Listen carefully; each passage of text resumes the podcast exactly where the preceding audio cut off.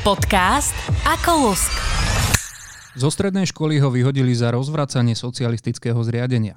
Vyskúšal si desiatky povolaní. Pracoval napríklad ako kurič, plavčík či vyhadzovač. Svoj prístav nakoniec našiel v umení a stal sa uznávaným scenáristom a režisérom. Vždy mal problém s autoritami a servítku pred ústa si nedáva ani dnes. Aj preto je niektorými milovaný a inými nenávidený. Nikita Slovák, vítaj. Ahoj, čau. To znelo jak Jack London, keby som počal ten životopis, ale asi to je dobré, že tento materiál má človek za sebou, lebo potom máš čoho tvoriť. Dal si sa očipovať cez víkend? Ja som bol, jasné, že bol som si dať napchať tyčinky do nosa, uh-huh. aj keď ja mám chronickú nádchu, zrejme to je počuť na hlase, ale tak myslel som si, že to je potrebné a že jednoducho treba ísť príkladom vždycky a tá tie 3 sekundy, či koľko to trvalo, kým ten chlapík napchal ten 20 cm kus uh, umelej hmoty do nosa, tak to sa dá vydržať. Mm-hmm. Koľko si stal v rade? Lebo ja 3 hodiny, takže občianská povinnosť úplne, že 100% z mojej strany, ale mal niektorí to vychytali rádu. lepšie. Mal si blbú rádu, ja som to mal také, že pudovo som za, za, zabočil tam, kde to bolo najlepšie. Aha. Pôvodne som mal byť dobrovoľník, ale keďže mám uh, takú tu, že z uh, mladosti ple, pneumotorax, mal som prederané plúce, tak nemohol som byť dobrovoľník, ale mm-hmm. tak zabočil som tam, kde som mal byť dobrovoľník a tam zrazu nikoho nebolo a tak za 3 minúty som bol vlastne na rade a 15 minút som čakal. Čiže ja som to mal také, že luxusné. Kamoš to vyriešil tak, že nechal odstať v drive svojho kamaráta za autom 4 hodiny a potom dobehol z nákupu priamo, odparkoval to asi 15 metrov od neho, naskočil mu do auta a hneď bol vyriešený. Tak to sú tí ľudia, čo majú dobrý život chytráci. Narodený pod časnou hviezdou. Inak teba okrem toho titulu umelec môžeme už pokojne oslovovať ako aktivista, lebo teda naozaj si aktívny, čo sa týka prezentácie tvojich názorov, zasadzuješ sa za spoločenské témy. Kedy to v tebe vlastne nejak sa zobudilo? Čím sa to začalo? Alebo bol to taký postupný proces? Ináč ten aktivista, to je také hrozne divné slovo, ja si predstavím Skoro chlapika. ako influencer. influencer, to, influencer, to si ešte vždycky predstavím tú plačkovú, ale, ale keď počujem, že aktivista, tak si predstavím takého chlapika v okuliaroch, čo vlastne roznáša nejaké leteky, to už dávno tak nie je, ale ja aktivista nie som, ja som len človek, ktorý si myslí, že umelec má isté povinnosti voči, voči teraz to bude znieť úplne že banálne, ale voči ľudstvu. Jednoducho mal by to byť človek, ktorý vníma smer, ktorým sa uberá spoločnosť a ktorý pri tom pocite, že to zlé, že sa to uberá zlým smerom, by mal byť ako kanárik bani. Jednoducho by mal uh, proste začať, uh, začať pípať, pretože žijeme len raz. Ja som, neviem, nepoznám niekoho, kto žil dvakrát, alebo že kto to oficiálne vie, alebo kto to okrem tých tibetských všelekých Dalaj Lamov a Padma Lamov a tak. Čiže ten jeden život by som rád strávil v normálnej spoločnosti dobrých ľudí a trošku sa podielal na tom, že kam to ide. Ale zďaleka nie všetci umelci alebo verejne známe osobnosti sa vyjadrujú o svojich názoroch, aj keď často ich môžu mať napríklad podobné ako ty. Ten tvoj štýl, akým píšeš napríklad aj facebookové statusy, je dosť taký konfrontačný. Čo na to hovoria tvoji kolegovia? Nekritizujú ťa niektorí za to, alebo nedávajú od teba ruky preč, alebo za akými názormi sa stretávaš? Tak môjim kolegom je to väčšinou sympatické. To sú ja sa vôbec nečudujem, ako že každý, kto hrá napríklad v nejakom seriáli, tak každá televízia má nejakého majiteľa, ktorý je nejakým spôsobom orientovaný. My sme 12 rokov žili v takomto zvláštnom feudalizme, kedy vlastne tie, z toho najvyššieho stola padali odrobinky na tie nižšie stoly. Mm-hmm. Bol taký film jeden, to ma úplne že zdesilo, neviem, či si to niekedy videl. Je to taký, Jama sa to volalo, alebo ako bolo to o o väzení, kde, kde ti schádza áno, dole stôl, áno, áno. ktorý už predtým obžeral hore niekto iný. Mm-hmm. Čiže takto to u nás fungovalo 12 rokov a tí ľudia, ktorí čakali na tie zvyšky, tak tí si nezvykli nejak protestovať, alebo čo. Čím si bol nižšie, čím išlo menej s, s tým stolom dole, tak tým uh, si teda bol zúrivejší. Prečo práve tých 12 rokov? Na aké číslo teraz narážaš? Aby ja narážam vyslovene, že na Ficovú vládu a potom mm-hmm. na, na to, ako na vládu toho jeho poskoka Pelegriniho. Takže toto sú, toto boli tie doby, kedy vlastne tak táto krajina, ktorá mohla byť na tom ďaleko lepšia, sa zmenila na, vlastne na takú mafiánsku dieru. Jednoducho... Myslíš si, že predtým to takto nebolo? No tak predtým to zase Mečiar to, Mečiar to už úplne zazdil. Akože my sme boli naozaj ambiciozná krajina, ktorá má to Švajčiarsko, čo keď si sluboval, to naozaj mohlo byť, keď sme zistili, že koľko peniazí sa rozkladlo, že to vychádza na nejaké tri rozpočty tohto Slovenska, tak by sme sa mohli mať fajn. Akurát, že, akurát, že ľudia volia ako, ako, ako vedia, no tak e, sú tu takíto ľudia, tak to nevymeníš. Vieš, Ale však zase ktorý svetový premiér si môže povedať, že v rámci svojej kampane sa fotil s Claudio Schiffer, chápeš? No tak tej, v tom čase, kedy sa s ňou fotil, už bola trošku ojazdená tá Šiferová. to bolo presne také HZDSecké, akože tak dajme si staršiu blondinu a pohode. Ale v tom našom mikrovesmíre to bolo také malé víťazstvo, no, svojím spôsobom, takým ubohým. No ale to oni proste zdevastovali, tu ten ľudský potenciál obrovský tejto krajiny a mm. stala sa z nej taká krajina vychytralých šikovníkov. Taký Balkán, ale s lepšími počítačmi a s lepšou technikou, ale Balkán keď sme sa rozprávali o tom, že teda áno, ty si ten, ktorý sa vyjadruješ, tak mnohé tie verejne známe osobnosti toto naozaj nerobia. A mňa by zaujímalo, kde je podľa teba tá hranica medzi nejakou diplomáciou alebo snahou nevyriť vášne a už takým strachom až alibizmom, kedy naozaj možno známy herec alebo spevák sa nebude vyjadrovať k politike, aj keď vie, že by to bolo vhodné, aby sa pri niečom vyjadril, lebo sa bojí straty fanúšikov. No, tak eh, ono je to tak, že mám kolegov, ktorí sa vyjadrovali, v podstate, ktorí sa vyjadrovali veľa. Ja neviem, Ríšo Stanke, Tanička Pavlofová a niekedy dokonca už aj Newsy Bart a potom Ďuro Kemka a tak, ktorí ako verím tomu, že museli dostať hnusné maily, mm-hmm. lebo však ľudia sú tu niektorí akože desiví a, a ktorých to už už aj vlastne asi dosť aj otravovalo, lebo to je jednoducho, ty sa dostaneš do, do jedného kola, kde už potom ti volajú aj tie telky, aby si prišiel tam protestovať, tam protestovať, tam protestovať a stratíš nejakú akože vlastne tú motiváciu robiť to svoje zamestnanie, alebo, alebo jednoducho ťa neobsadia niekde, lebo máš nálepku toho politického človeka a tak. A druhá vec je, že ono je to... Hm, tí ľudia, ktorí hrajú veľa v tých seriáloch, všetkých a v týchto veciach, tak a robia veľa tých dubbingov, tak oni majú taký kalendár, že keď sa na to pozrieš, tak sa rozplačeš a budeš rozmýšľať, že ako sa toto vlastne dá všetko stihnúť. Čiže nestíhajú ani riešiť tieto veci. Ja som kedysi robil s Milanom Mondrikom, ktorého mám strašne rada, je to akože kus takého čistého človeka a videl som raz jeho ten notesik, či čo to mal ten diár a hovoril som si, že čo je toto za život a to Milan Ondrik vtedy ešte hral v divadle v Nitre, to znamená, že denne mal že dvakrát 80 km plus všetky tieto ostatné veci. Mm-hmm. Takže tí ľudia asi ani na to nemajú kedy. To sú takí tí múdrejší z tých hercov a takí tí akože komerčnejší, alebo ako by som to nazval, tak tí jednoducho týchto netankuje. To sú ľudia, ktorých zaujíma, že aké majú okuliare, viť niektorých reperov, alebo že čo majú na sebe, alebo jakú reťaz na krku mm-hmm. a toto im je jedno. Vypomstilo sa ti niekedy to, že si si nezavrel ústa? Tak jasne sa mi to vypustilo. Ja som prišiel o toľko všelijakých kšeftov a o toľko práce, že druhý človek, že keby sa dal druhého človeka, takého, ktorý by sa volal, že Miro Slovák a dostával by tie kšefty, ktoré mne zobrali kvôli tomu, že som sa angažoval, tak ten Miro je bohatý mm-hmm. a ja som chudobný. Len žiaľ Bohu, akože Míro neprišiel.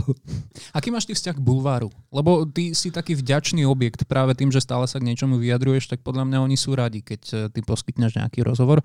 Otázka je skôr v tom, že či si sa niekedy nestretol aj s tou negatívnou stránkou veci, ja, že ťa trošku rozoberali. Ja s, nimi, ja s nimi radšej ak by som to povedal, že vlastne niečo im musíš povedať, lebo keď im nepovieš nič, tak si úplne, že tak z teba spravia to, čo ich napadne. Mm-hmm. A takže vždy som im niečo akože po, povedal, že som niečo tak hodil do placu. Na druhej strane nikdy, som, nikdy to neboli osobné veci, lebo raz sa mi stalo, že, že keď sa mi narodila dcera, tak chceli ísť z toho, toho naj bulvárnejšieho bulváru, akože nejakú fotku s dcerou a ja som povedal, že OK.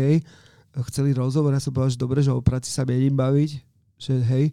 A potom tam boli tak strašné veci popísané, čo sa týka vzťahov, že ja, žely a neviem čo. Mm-hmm že výpovede vraj bývalej priateľky a bývalých priateľiek a priateľiek, bývalých priateľiek a proste tohto všetkého, že, že som sa zdesil, že čo to, čo to je za sila.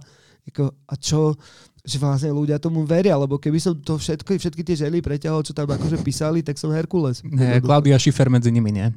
No aj s ním, S- aj s Mečerom, že sme boli v trojke. v tej elektre, že sme vy, tých 40 sme vystredali.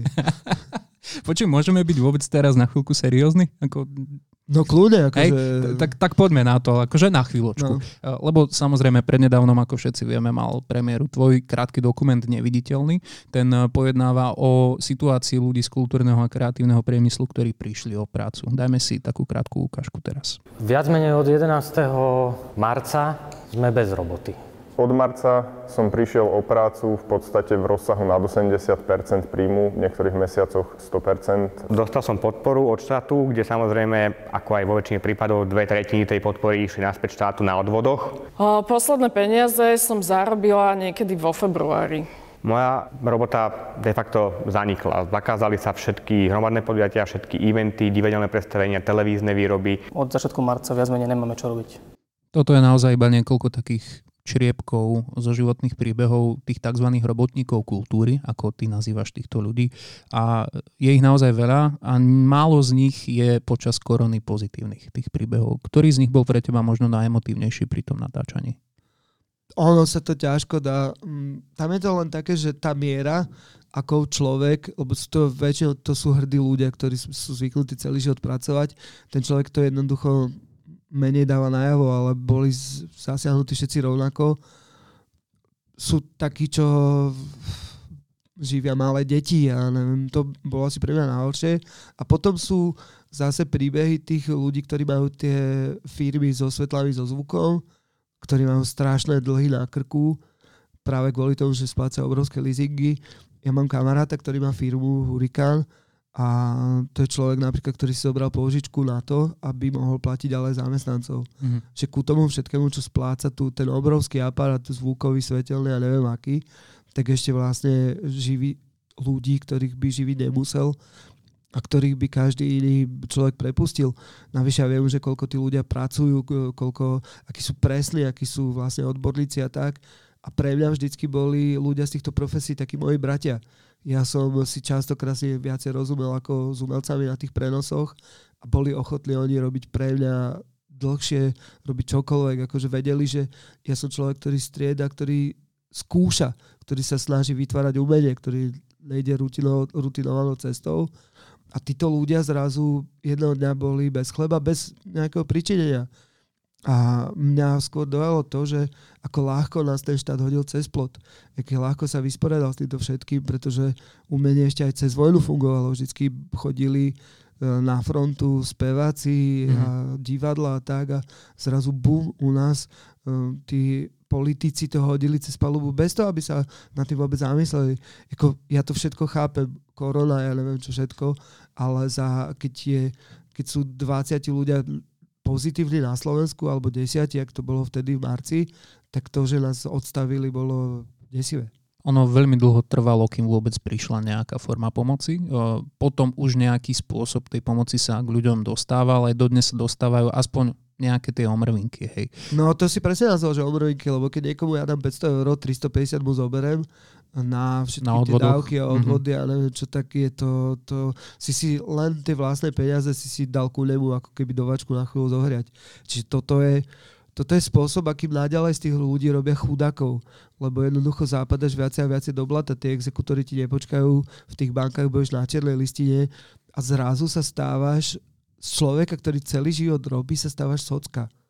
A to um, desivé to množstvo tých ľudí, ktorí sa prepada do tohto trasoviska nejakého sociálneho a na ktorých nikto nemyslí. Ja viem, my teraz chodíme s nálepkou bojovníkov proti korone a neviem, čo všetko bojujeme, ale na druhej strane nám ľudia zomierajú už v podstate aj na, na iné veci, ako je korona. A druhá vec je, že, tí, že veľa ľudí sa stávajú páriov, jak vidí, tak kasta tých nedotknutelných. No buďme teraz ale trošku aj kritickí voči vlastným radom. Keby som to mal zosobniť na tom dotazníku, ktorý zverejnilo Ministerstvo kultúry, ten mal fungovať na to, aby sa čo najlepšie zmapovala tá pomoc, aby bola čo najadresnejšia. Mnohí ľudia z kultúrneho a kreatívneho priemyslu tvrdia, že teda pracuje minimálne 70 tisíc ľudí v tomto odvetví, avšak vyplnilo ten dotazník iba 7 tisíc. Nie je to aj znak istej pasivity? Ja by som povedal, že to je skôr taký test dôvery ministerstva kultúry. Mhm. Že jednoducho, že keby to ministerstvo komunikovalo s ľuďmi iným spôsobom, keby to nebolo stále tak, že umelci si musia stále vydobíjať nejaké, nejaké svoje práva alebo nejakú pomoc, tak by, to, tak by jednoducho to vy, vyplnilo viacej ľudia, verili by tomu, že sa niečo udeje. Tak toto je jednoducho znak nedôvery, pretože ono to vždy bolo také, že buď že minister kultúry by mal byť uznávaný umelec, ktorý by si najal dobrých manažerov, alebo skvelý man- manažer, ktorému by verili umelci. A to je jediná možnosť. Jednoducho umelci sú banda. To je proste... Vždycky boli takí, vždycky boli, akí, akí sú vzdorovití, srandovní, smiešní, ale vždycky to bola tá jediná možnosť, ako vypustiť páru. Že buď bola vojna, alebo, alebo, alebo hry. Mm-hmm. Že jednoducho ten svet bez tých umelcov je o, dnes to vidíme o mnoho smutnejšie a o mnoho temnejšie miesto ako predtým. A to je aj vďaka vďaka tomu, že, že jednoducho, že tu hm, teraz vládne garnitúra ľudí, ktorí, pre ktorých umenie je niečo absolútne neznáme a z ktorých možno, že dvaja tak chodia na koncerty alebo na nejaké predstavenia. Takže to je o tom celé. Toto som od teba už inak v minulosti počul, že tých politikov nevidieť v divadlách, ale je to iba skôr taká, taký obraz reči, alebo je to naozaj tak, že fakt doslova oni sa neukážu v opere, alebo neukážu tak, v Národnom divadle? Viem o tom, že Korčok, ktorý je naozaj ako človek uh, umelecky založený, že, že chodí na mm-hmm. nejaké koncerty a chodí aj na operu, potom Sulika som videl v divadle za dvakrát, ale to je asi tak jediné, to tí ľudia, to, jednoducho to aj vidíš na tom správaní, na tom všetkom. Je to o tom, že sa tak hovorilo, že kto vyrastal v bielých ponožkách, alebo ako. Mm-hmm. Proste, a vidno aj na nich, na tých politikov, že jednoducho aj na slovnej zásobe, aj na tom, ako berú svet, na tom svetonázore, tak vidno, že jednoducho tam chýba taká tá vnútorná osobná kultivovanosť. Ja to ako, teraz to nehovorím ako kriticky, je taká doba, že nakoniec, keď si zoberieš týchto všelijakých luptakov a jahňatkov a neviem koho, tak tiež podľa mňa... Počkaj ešte, jak sa volal ten trus tejto maštale? No, jak buchal potom ono, to bol On bol, myslím, HZDS, pôdohospodárstvo. A potom bol taký ten, čo v americkom kongrese hovoril, že počúvajte, ale ozaj, že robotník nemá uh, solvinu. Luptak, ne? Luptak, no, tak, akože takíto králi už boli. A tak nehovorím, nehovorím, že títo sú, títo sú horší. Ja len dúfam, že sa tu urobí nejaký poriadok, že sa vyčistí taká tá maštal pri tom buchaní do stola mm-hmm. a že vlastne, že to tu už bude len lepšie. Jasné, už sa bude iba vypisovať s transrodovými modelkami a podobne. tak toto je akože, neviem, akože ja som liberál a nech si každý spí, kým chce, to mi je jedno. A keď má niekto chuť sa fotiť s transrodovými modelkami alebo si s nimi písať, je to jeho vec, ale nech na druhej strane sa neoháňa Bibliou a nech sa netvári, že... Tak, ako nedodal som no. to B, že samozrejme, že ani mne neprekáža, presne, nech si vypisuje s kým chce, ale istá politická kultúra, mám pocit, že vôbec neviem, či sme sa posunuli dopredu, ja neviem, alebo môže... od desiatim k piatim, vieš, že... také, že porovnanie, že Danko Kolár, že že môže sa, je to lepšie, môže sa cez deň povedať, že si niekto sere do huby? Asi, hej. No, alebo to tam vypískajte, alebo čo, lebo, lebo toto je jediná vec, na ktorú ja som strašne haklivý. Ja som fakt bezbrej liberál v tom, že pokiaľ niekto nerobí násilie alebo nevyzýva k násiliu, tak nech si robí, čo chce v tej svojej nejakej intimnej zóne, ale potom pre Boha nech nebere do, ne, nestiahuje sa nohy z neba najvyššieho a nech sa netvári. To mm. bol aj prípad, však na Slovensku to má tradíciu, bol tu Hlinka, o ktorom sa tvrdí, že mal 13 nemanželských detí, bol farár zároveň, rád si vypil a ja neviem, čo, tie deti chodili holé a bose a kolegovia z parlamentu farári, ktorí tiež mali deti, mu hovorili, že my máme tiež deti, ale aspoň chodia zaopatrené. Mm-hmm. Tak e, to na Slovensku to tak je, akože na Slovensku je tá miera kritickosti voči politikom ďaleko menšia. Ľudia majú to je také zaujímavé, že ľudia tu majú ku ním taký ten nazval by sa to až sexuálny vzťah. Ale vieš čo, ešte to je pekné, že tí druhí politici, o ktorých si hovoril, tak povedali, aj my máme deti, ale aspoň sa postaráme. Áno, jasne. Že to je taká slovenská natúra, že tiež robiť niečo zlé, alebo nie v súlade s pravidlami alebo nejakými morálnymi uh, kódexami, ale nájsť si tam také niečo svoje, že čo ja robím lepšie ako ten sused a preto som ja morálne oprávnený robiť tú svoju zlobu. Presne tak. No tak je pravda, že vtedy bolo ďaleko tých informácií menej zo sveta. Dneska je to také, že ľudia majú ten pretlak tých informácií. A teraz si predstav, že si tá hlavička, čo robíš desi, akože SBS a to je taká tradičná práca pre človeka dneska. Ale to a... si robila aj ty kedysi. Ja som robil vyhadzovača. Ale to je, to je úplne iné. Prepáč, akože to je vyhadzovať, je dobrodružné, to si taký človek mm-hmm. z Mhm. veľkého sveta, neviem čo. Ale teraz si predstav, že ty si ten akože človek, ktorý nerozumie tomu svetu. Že je to ako keby si s veľkým lie- lievikom lial do litrovej fľaše by si chcel naliať 8 litrov, vieš, alebo Aha. 10. A teraz si predstav, že tým ľuďom to teče okolo, von a potom zrazu sú tie konšpirácie, kde povedia, že bum, tak ja vám poviem, ak je to. Není to liter, je to kvapka. Mhm. Vieš, tí, tí ľudia teraz tú kvapku pojmú, tú kvapku, ktorú si myslia, že to je kvapka pravdy nejaká, že vlastne, že uh, potrebujú ďalšiu kvapku. Vieš, potrebujú ďalšiu, ďalšiu, ďalšiu kvapku. Je to ako droga. A teraz si predstav, že bývaš niekde v Lec Budlúčke, alebo ak sa volajú tie veci. A, a teraz si zistil niečo. Ty a s tebou 1500 tých badateľov na internete zistil, ak ten svet chodí. Ty si vlastne prešťal tých všetkých vedcov a tých politikov Áno, z jasné, a Bratislavy vieš, a, ty je vie Soros svoje. Áno, a áno, ten áno. Bill Gates, vieš, a Mhm, toto všetko, mhm, jak mhm. oni to majú a že te, a sú tam trošku také akože logické nezhody a že Bill Gates dá 30 miliard nejako, že aby postavil nemocnice v Afrike, ale však on si to proste potom tie deti zrejme posiahuje z kože a tie kože bude predávať alebo čo. Že jednoducho, že tí ľudia vždy na tom zarobia a potom, že ty vlastne vieš, kto ovláda to Slovensko a kto ovláda celý svet, lebo však Slovensko je súčasť. A vieš o tom, že má byť nejaký nový svetový poriadok a vieš o tom, že vlastne sú nejakí oni to nerozoznajú, že iluminati alebo lamináti. Proste toto všetko ty vieš zrazu sa ti taký povznesený a ty, teba akože ďalšie slovo sa vynúka, ale to už zase nie na deň vhodné. Nie, bez problémov. Toto neo- budú ľudia počuť aj v noci, takže môžeš. Teba neobabru. Vieš, ako hovorila kedysi tá Mojseva s tým prstom, že nedajte sa ojebať. Jasné, to bolo krásne. Čo je inak s Norikou? to, Je na ty slobode sa, teraz, ty alebo- sa pýtaš, ak, aký sa s ňou živé vzťahy udržal. Ty si umelec, vieš, mal by si vedieť. Tak Ona je veľká, veľkú rihu urobila do slovenskej kultúry. Medzi, medzi mnou a Norou Mojsevou je niekoľko vesmírov. Takže toto... On, ono to kedysi bolo, ten, že vždy, keď bola nejaká party, tak sa usilovali tie televízie, ktoré pásli tieto hviezdičky, tie reality show, že ich dať ako keby, že slaví dokopy Mhm. a oni sa cítili byť takí aj z farmy a očeď vždy alebo vyvolení, tam to začalo, potom ten uh, novotný... Big Brother ešte a tieto veci. No a potom taký vem si tu rúži, vieš, že tieto typy a Mhm. vždycky sa snažili to opísať to bulvári ako keby, že showbiznis sa zábava. Čiže dali dokopy akože režiséra, ktorý 20 rokov rozmýšľal nad zmyslom života, ja neviem čo, bum, a zrazu vedľa neho vyvolený na fotke a hovorilo sa, že toto je také akože showbiznis slovenský. No, tak neviem, čo je s Norikou. Ale ďakujem, potreboval som sa to dozvedieť, aspoň takto z časti. Inak, e, keď sme sa bavili o tých konšpiráciách, tak e, čo je na nich podľa teba teda najviac sexy? ty si v takom, akože takom iFree, vieš, taký si naspidovaný. Posielaš všetkým tie veci, bum, bum, akože mne, to, mne toho chodí akože mega týchto, týchto všelijakých o, od toho, že americkí, americkí bohači pijú krv deťom, mm-hmm. že vyrábajú z ich mozgu norchromadrenalín. Vieš, že čo je sa- krásna konšpirácia? Teraz pred voľbami sa to spustilo v Amerike, keď bežalo to už dlhšie. Volá sa to, že QAnon.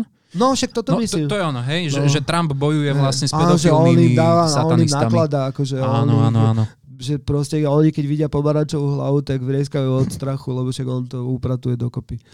A to je, jednak akože skôr by bolo zaujímavejšie, že ako toto celé vzniká, vieš, že kto je v podhubi, že či, to, či, či sú to naozaj tie ruské továrne tých trolov, kde vymýšľajú tie brutálne nezmysly a šíria to prost, potom akože raketovo, Mhm. alebo že ako sa to naozaj deje, toto celé, lebo to je strašne zaujímavé.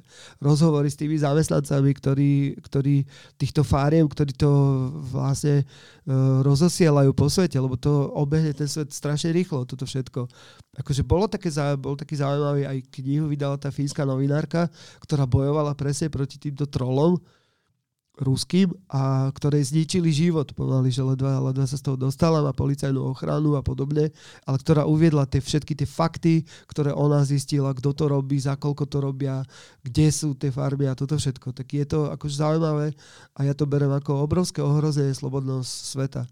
Chcel by som vidieť analýzu, že naozaj, kedy je to práca toho trola, ako hovoríš, a kedy je to naozaj iba niekto, kto je zavretý niekde u mami v pivnici a tam má urobené svoje kráľovstvo a tam si vymyslí niečo ako to s tými satanistami, lebo to mi príde úplne, že už tak prestrelené, vieš, lebo pochopíš, keď niekto ti pošle konšpiráciu, že uh, americké vojska tu idú postaviť 5G, čie, eh, 5G sieť a verte Rusom a tak, že je to také okato postavené, že pro rusky napríklad, ale keď proste niekto naozaj, že vystrelí e, konšpiráciu, ktorá nedáva hlavu ani petu, tak, tak môže toto vôbec vymýšľať nejaká No, zahraničná tajná služba? oni, Myslíš, vieš- že až tak prešpekulované by to bolo?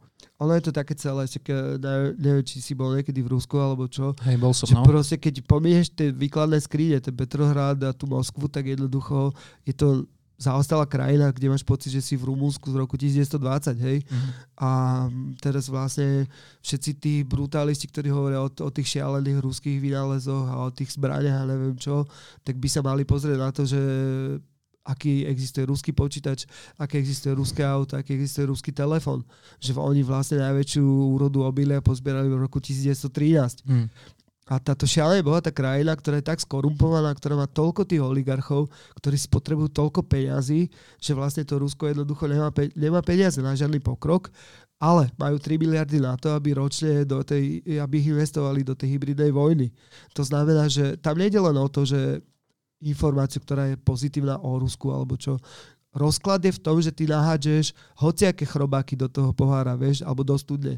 Že, sa tam, že tam hodíš chrobáka, ktorý je sprostý, tak jak toto kvealon, hej. Že, že hoci čo tam dáš, aby to hnilo, aby to bola proste tá, ten kompost, aby to páchlo po celom svete. A toto oni robia. A, a ja nakoniec poznám ľudí, ktorí veria aj tomu, čo, uh, čo ty si povedal o tom, alebo čo som ja hovoril teraz o tých deťoch, že ich proste, že im bijú krv. Tu na Slovensku tomu veria fakt? Ja poznám takých ľudí. Ty vole.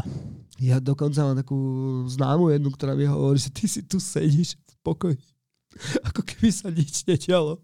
A Amerike po, tí ľudia zabíjajú deti.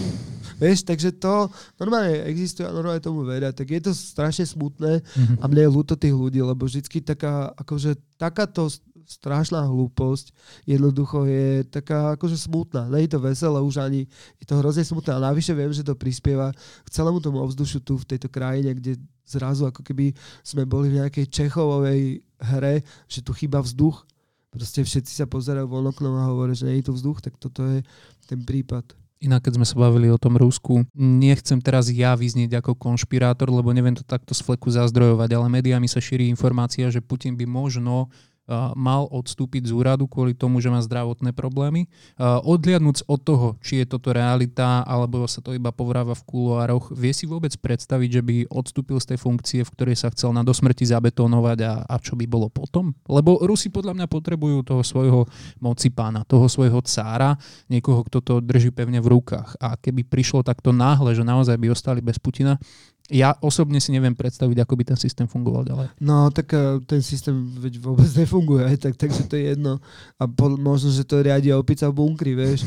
Tak, ale hlavne, že rúskí diktatóri majú zdravotné problémy až tak 3-4 dní po smrti. Aha. Začínajú mať prvé... Dovtedy sú vlastne zdraví, áno. Hej, ako, Mhm. mm-hmm. ako to bolo so Stalinom, že vlastne pošťatý, posratý Stalin ležal mŕtvý na zemi a, a teda zomierajúci a bali sa mu nejak pomôcť, aby si nezapamätal tých, čo mu zrovna pomohli. Mhm. Vieš, toto je, na ťažk, toto je hrozne ťažká debata, pretože normálny človek to nedokáže pochopiť.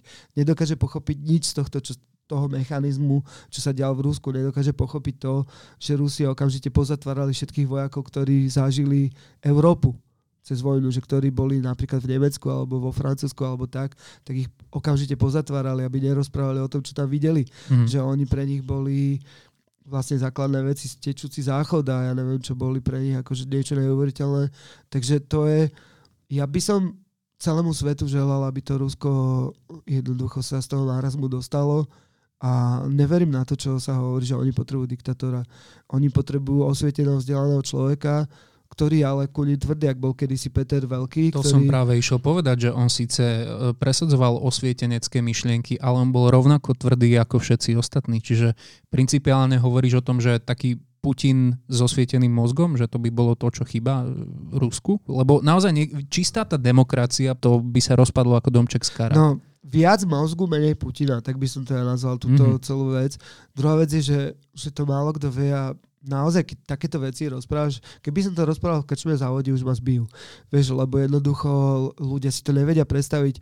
Nevedia si predstaviť to, že napríklad prvá politická vražda, ktorú Rusko vo, vykonalo vonku v zahraničí, bol už Trocky, ktorého zabili Krompačov, ktorý ušiel pred ruským režimom, ktorý bol jeden z spolu, spolutvorcov toho režimu, ušiel pred ním do Mexika. A, a už to išlo a teraz si zober, že oni vlastne zabili za, za rok nejakých 35 novinárov, čo je v podstate posadka autobusu, že, že, že my za, zažívame to, že vlastne Navalny, že vlastne Politkovskú, že, že zabili, že teraz ohrozili na živote uh, Nemcova. Jednoducho, toto je vec, ktorá neprestane, kým oni budú takto existovať. A ten svet sa bude už musieť proti tomu brániť. Ja viem, že že na jednej strane stojí pres, proti sebe bezbrehý biznis, čo je Facebook, a na druhej strane proste tá ruská chuť akože znechutiť všetkým ľuďom tú spojenú Európu. No, myslím si, že momentálne sa vo svete toho deje naozaj veľa a že máme sa o čom rozprávať, tak poďme aj trošku bližšie k nám, k Slovensku, poďme do Polska. A tam sa momentálne konajú protesty naozaj masové v tých väčších mestách e, za ženské práva. Teda e, ženy tam protestujú proti e, sprísňovaniu potratov ja neviem, majú podľa teba vôbec šancu? Alebo ako hodnotíš to, že sa v 21. storočí stále pretriasa takáto téma, že stále nejaký spôsob zásahu do súkromia a do práv ženy je naozaj témou číslo jeden pre nejakú politickú agendu? No, tak to vyplýva zo samotnej podstaty náboženstva. Jednoducho všetky tie náboženstva chceli vždy expandovať a nikdy to nebolo v pohode, keď by žili v jednom, zober si, že by v jednom byte žili dvaja, jeden akože brutál, taký ten fest katolík, akože katolibanského razenia a druhý voľnomyšlenkár, hej, ako ja. A teraz si predstav, čo by sa tam dialo v nedelu, čo by sa jedlo v piatok a tak. To je veľmi jednoduché, že by chcel určite ten, ten uh, katolickejší človek dirigovať vlastne toho, toho vedľa seba. A v Polsku to, že tam protestujú a že tam hufle chodia akože na tie zhromaždenia v tých 100 tisícových uh, meritkách, to vôbec nie je pre mňa divné. Skôr tí mladí ľudia, tí, ja to volám, že Hitlerjugend, ktorí vlastne chodia v maskáčoch, mlátia tých demonstrantov, ktorí púšťajú ten detský pláč a toto všetko a jednoducho proste to, že, že Polsko, ktoré by malo byť demokratické, lebo vlastne zažilo toľko útlaku a zažilo toľko slza bolesti a neviem čo všetkého, sa zrazu stáva takáto krajina, tak je to hrozne smutné. Tá, tá solidárnosť, tí zakladateľe tej solidárnosti sa musia teraz hrobov obracať, čo sa tam deje. Pre mňa je to strašné a to je vlastne o tom, že žij a nechaj žiť a proste treba si uvedomiť, že tvoja moc alebo tvoja schopnosť niekoho ovplyvať končí pri jeho dvera alebo pri jeho chcení alebo nechcení. Podľa mňa to Polsko je strašne zaujímavý prípad, lebo však oni boli postáročia tradičné kráľovstvo, hej, boli, mali proste svoje vlastné fungovanie, mali svoju vlastnú národnú hrdosť. E, mne to tak príde ako keby počas toho komunizmu, keď sa stal ešte Jan Pavol II pápežom, hej. tak ako keby oni obrátili ten svoj hnev voči tým komunistom absolútne do tej viery hej. a teraz je pre nich tá konzervatívna hodnota a ten, ako to nazývaš, katolibanizmus, tak to je pre nich to proste zosobnenie toho, aj toho boja proti Rusku, lebo však Rusov oni vlastne nenávidia, aj toho boja proti proti tým liberálnym hodnotám, že toto sme my Poliaci. Ako keby sa to celé proste dostalo do tej jednej myšlienky. No tak je to pes, čo si hryze chvost. Akože v každom prípade, ja si pamätám, ja nie som veriaci, ale ten, ja bol, druhý bol sympatický, keď som prišiel a hovoril, že nebojte sa Slováci, tak by to bolo, akože bolo to krásne, bolo to príjemné. A vlastne my sme taká, akože našťastie u nás je toľko rozumných ľudí, lebo človek, ďalšia otázka, čo sa lúka, že, že či my máme šancu skočiť ako Polsko. Mm-hmm. Že u nás je toľko rozumných ľudí a sme tak už málo závislí napriek tým všetkým uh, sčítaniam ľudu a všetkým tým odpovediam na to, že aká je církev silná. Sme tak už uh, sekulárli, že jednoducho túto to nehrozí. Všimni si, že vždycky, keď sa začnú u nás nejaké kampane alebo čo, keď vidú na tí aktivisti veselí s balónikmi a deckami na chrbte a začnú s gitarou spievať tam nejaké tie svoje odhrovačky, tak vždycky je ten protitlak akože silný. Nikita, ale povieš, že túto to nehrozí a ten zákon pre sprísnenie interrupcií neprešiel o jeden hlas. To bolo lebo strašne to, tesné. Lebo to nechcel Boh. všetci rozmýšľajú nad tým, že ak sa to mohlo stať, tak toto je jednoduché. Je pravda, že môj postoj k veriacim a k cirkvi sa zmenil za tie roky. Ja som kedysi uznával to, čo hovoril uh, Havel, že dar viery, dneska sa mi to zdá byť skôr ako to, čo som povedal, že, ten, že dar viery si zamieňajú s právom buzerovať všetkých ostatných a vnúcovať im svoj spôsob života. Mhm. Čo by teda akože nikdy nemalo byť, ale takých tých pokojných, mlkvých, dobrých veriacich, čo robia dobro a čo lávali kedysi ryby a neviem čo, čo boli schopní sa obetovať za nejakú myšlienku, tak to si strašne vážim. Strašne si vážim takých ľudí a mám pocit, že jediné jediná chyba, ktorú robia, to, že by sa mali postaviť proti tým, proti tým eh, inkvizitorom z 15. storočia a povedať im, že toto nesme my a toto nie je naša viera. Keď sa rozprávame o protestoch, tak e, ďalší príklad je Bielorusko. Tam už ľudia mesiace e, protestujú proti režimu Lukašenka a majú neuveriteľnú vytrvalosť, lebo ja mám taký pocit, keď vidím tie zábery, ako keby oni konštantne išli hlavou proti múru. Uh, myslíš si, že majú šancu? Keby som povedal, že, že nemajú šancu, geopoliticky nemajú šancu. Mhm. To je akože desivé na to, že nemajú geo, geopolitický šancu. Pre mňa je to národ, ktorý som objavil nedávno, ako nikdy som vlastne o tom tak nejak nerozmýšľal. Vždycky mi to prišlo taká, že diktatúra bie, že Lukašenko, taká tá celkom akože výkladná skria diktatúra, hej, že nič moc extra, že ľudia sa nemajú nejak zle alebo čo, ale vlastne som si uvedomil, že, že mi to pripomína ten socializmus, ktorý bol u nás že už to nebolo také desivé, ako že tých 80 rokov vlastne, čo ty si ešte nebol ani naplánovaný, tak hm. vlastne ten socik bol taký, že aj si niečo kúpil v obchode, keď si dosť dlho čakal v rade, ja neviem, 2-3 hodinky, tak už si odišiel aj so zemiakmi, keď si čakal 4 hodiny, tak už si mohol aj nejaké pomaranče, boli nejaké výrobky, ktoré sa tu vyrábali, ktoré boli horšie ako všetky západné výrobky, ale, ale boli.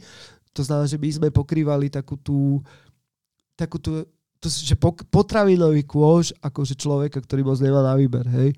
A nemohla sa tu chodiť do kostola, alebo mohlo, ale tajne a nemohlo sa tu akože počúvať cudzie kapely a keď si mal dlhé vlasy, tak ťa policajti ostrihali. A keď si chcel ujsť cez hranice, čo sa vtedy utekalo, tak ťa na hranicách zastrelili alebo ťa roztrhali psami. A takí tí ľudia, ktorým to nevadia, ktorí slobodu nepotrebujú, tak tí vlastne nechápali, že čo, prečo niekto vlastne vyskakuje. A boli, boli ľudia, ktorí zase tak... Existuje je také múzeum ľudí, ktorí zdrhli von, kde sú rekvizity, ktoré použili na to. Mm-hmm. Že je tam napríklad balón, ktorý jedna rodina šila 6 rokov po nociach, šili balón, ktorý proste zdrhli. A toto Bielorusko v jednej chvíli, akože sa to zbieralo, zbieralo a v jednej chvíli ten Lukašenko tie voľby sfalšoval, ale že brutálne. Vieš, že keď napríklad máš ty že 15% alebo 20% a vyhlási sa za 80% víťaza volieb. Dal to na Harabina, skrátka. Alebo 90%. No, ale Harabin je, vieš, víťaz všade. Je, v Amerike teraz. No, on, on dokonca podpísal s tými, čo majú to heslo, že milujeme vás a pomáhame vám, tak on vlastne je víťaz všetkých volieb, ale nemá čas tej funkcie prebrať, no, vieš, lebo takže sedí doma radšej. No, mm-hmm takže sedí doma, mudruje a hovoríš pani redaktorke. Nulitné. No, a dáva tieto rady akože všetkým dezolatom. Ale na druhej strane, akože uh, toto bolo už tak opovažlivé, tak drz, drze, že, že tá nejaká hrdosť, ktorá v každom človeku je, tak sa to vzbúrilo, však aj v stredoveku boli nejaké akože povstania tak. Ale to, čo ma fascinuje na tých Bielorusov, je tá dĺžka toho, za ako to vydržia, to, ako sa dávajú mlátiť, ako vlastne si ten Lukašenko myslí, že ich zastrašia ak nič, že proste dvoch, troch zbijú, že ich e, z- zoberú do nejakej turby tam a že im doblížia, ale ne, tí ľudia stále do toho idú. Myslíš si, že my Slováci by sme vôbec za nejakých okolností čudných boli schopní takejto občianskej vytrvalosti? Lebo my ako národci často necháme dlhodobo skákať po hlave. Ja by som bol hrozne rád, keby som v takýchto súvislostiach vedel rozmýšľať o Slovensku. Viem jednu vec, ale že napríklad e, dva mesiace pred bieloruským veľvyslanectvom stávala skupinka ľudí, niekedy 30-40 ľudí, ktorí tam stáli s tými nápismi na, na tomto, na tých transparentíkoch mm-hmm. a ktorí chodili si fotiť z, toho, z ruského veľvyslanectva, lebo však Rusia a Bielorusi, vieš, ten Putin je ešte horší diktator, tak chodili si ich fotiť a neustále toto robili. Nakoniec, nakoniec však ja mám takúto osobnú skúsenosť, že za mnou prišli traja ľudia, ktorí mi povedali, že by chceli uspraviť koncert za Bielorusko a mali tam napísané, že by chceli, aby tam bol, že Corbett Dallas a ja neviem čo, tieto kapely, všelijaké ako zvláštne a dobré. A ja hovorím, že aký máte na to rozpočet. a oni, že nič, že nemajú žiadne peniaze, ale že chcú, aby tam bol stage, aby sa to streamovalo, aby to bolo plné a tak a uh-huh. mňa to dostalo. Normálne ma to dostalo, začal som volať ľuďom, akože takým tým, že mojim kamarátom a neviem komu, že koho poznám a tak. A vyrobili sme jeden, že nádherný slobodný koncert, ktorý streamovalo nejakých 65 tisíc ľudí, alebo koľko, čo je strašne dobrý výsledok na takéto niečo. Akože že to vzniklo za týždeň a tak a bolo to, bolo to veľké, aj z našej strany veľká spolupatričnosť, že tí ľudia, ktorí sa do toho zapojili, zrejme by dokázali robiť aj také veci, akože v rámci, v rámci nás, v rámci nejakej tej sebaobety, alebo čo. Nakoniec Slovenské národné povstanie uh, nebolo len vychytrali ťah, ako sa dostať vlastne na, na listinu výťazov vojny, ale bolo to z presvedčenia. Tam... Ale nebol to masový ťah, takisto. Bojovali partizáni, ktorí sa obetovali, obetovali sa rodiny partizánov, ale tá všeobecná Slovač... Mm, jednoducho žila ďalej svoje životy a čakala na výsledok. Čiže mne skôr ide o tú masovosť. Ak si spomínaš aj na protesty po vražde Jana a Martiny, tak vydržalo to nejaký ten čas, boli sme sami prekvapení ako národ, že wow, už toľko protestov sa urobilo a toľkokrát boli plné námestia, ale aj tak to vyprchalo po istom čase a vlastne ja mám skrátka pocit, že my sme takí, že my sa jednoducho po pomerne krátkom čase dáme zlomiť. Však aj Fico sa týmto chválil, že my Slováci sme, chvála Bohu, takí, že vydržíme. No záslušné Slovensko bolo dosť veľký počin, podľa mňa bolo Zvláštne bolo to, že to organizovali také decka, že to bola taká detská revolúcia, že vlastne človek nemal pocit, že by mal tomu neveriť. Nejak, že by jednoducho uh, taká detská križiacká výprava, že tam boli mladí čistí ľudkovia, niekedy to bolo zorganizované lepšie, niekedy horšie, a bolo to strašne akože fajn. A keď si videl tých mladých regulovčikov, tých 17 ročných, ako riadia dopravu v tých vestičkách, mm-hmm. ďalších 17 ročných, ako to natáčajú a tak. A potom zrazu to začali byť také happeningy, keď už tam bolo že 20, 30, 40 tisíc ľudí a tam chodili dospelí s deťmi a tak. A malo to taký môj rešpekt a doteraz si myslím, že to, bolo, že to bola jedna pekná etapa. Druhá vec bola to, že že tie okolnosti toho, ako to skončilo a Presne. podobne, že to už sa mi nezdalo byť čisté a uh-huh. nezdalo sa mi to byť fajn, ale do istého času to bolo proste pekné a bol som rád, že som tam bol ako účastník toho proste dávu. A nakoniec, keď sa zoberieš, tak bolo to fajn v tom, že vlastne, že to boli úplní amatéri, že to jednoducho tie decka dokázali uh-huh. sami seba nejakým spôsobom aj logisticky, aj, aj intelektuálne prekonať, že urobili naozaj niečo dobré, že to bude, keď sa to raz bude počítať v nejakom kalendári, dať a dal, že nejaké že úspechy, ale neúspechy, tak toto bude určite úspech. Až po ten koniec, ale však tak to zase posúdi história. Ale myslím si, že je tu proste potenciál v týchto ľuďoch. Že by som, nehádzal by som to do, nehádzal by som to jednoducho akože flítu do žita, lebo myslím si, že ľudia tu majú v sebe strašne veľa dobrá, ale ich treba viesť jednoducho musia sa nájsť takí tí vygenerovať, tí hrdinovia toho národa, ktorí ho povedú a vtedy ten národ pôjde. My sami sme tí spiaci blanickí rytieri. Ty si si tak do mňa trošku rýpol, že v 80 rokoch som nebol ešte ani v pláne. Jasné, máš pravdu, ja som detsko 90 ale myslím si, že aj ty sa stretávaš s množstvom práve mladých ľudí, ktorí majú tie názory, že vlastne ten komunizmus bol dobrý. Aj keď ho nikdy nezažili, tak obhajujú totalitu, uh, broja proti západným hodnotám alebo všeobecne majú spomienkový optimizmus, aj keď nemajú na čo spomínať, lebo to nezažili. Ako si toto vysvetľuješ? Vieš čo, hlavne kvôli tomu, že každý niekde vyrastol. A uh, poprvé, akože prvýkrát som začal tento fenomén vyvíjať vtedy, kedy som zistil, že napríklad mapa obdivovateľov obdivovateľov HZDS alebo mapa obdivovateľov Smeru sa kryje s mapou, kde bolo, že Hlinkovo Slovensko, akože, mm-hmm. kde mali najväčší zástup tá, to, tá Hlinková strana. To znamená, že je vec, strašne veľa vecí sa tu podáva poznaním takým, alebo, alebo tým, že v rodinách, vieš. Napríklad Slovensko bolo, keď sa tak vezme, v 40 rokoch chodili mladí ľudia byť e, Židov ku, na stanice, ku transportu. Že v, len tak si zabúchať, že proste na, na tom utíranom Židovi, ktorý ide do koncentraku, že si zatrénoval nejaké údery. A toto sa stále v nás nesie. Je v nás hrozne veľa xenofóbie, hrozne veľa rasizmu a hrozne veľa tých vecí, ktoré, ktoré nepridávajú ako keby e, tomu národu nič pozitívne, ale na druhej strane na druhej strane sme, sme naozaj to, čomu sa hovorí, že mladý národ. Že, že by sme mali, máme strašne málo legend, skôr tie také tie nepravé, hej, že Janošik, čo, o ktorom sa hádame s Poliakmi, že komu to vlastne patrilo, podľa kostry meral nejaký 1,67 m alebo koľko a vzbíjal vlastne chudobných, lebo bohatí mali všetci ochranu. Ale tí ľudia, ktorí naozaj boli proste hrdinové tej doby, od Štefana Baniča po Štefánika a týchto autentických hrdinov, ktorí vlastne presahovali ten uh, svet uh, bežný, a ktorí boli európskeho alebo svetového razenia, tak z tých by sme si mali vzať, brať viacej príklad ako z týchto vymyslených vecí.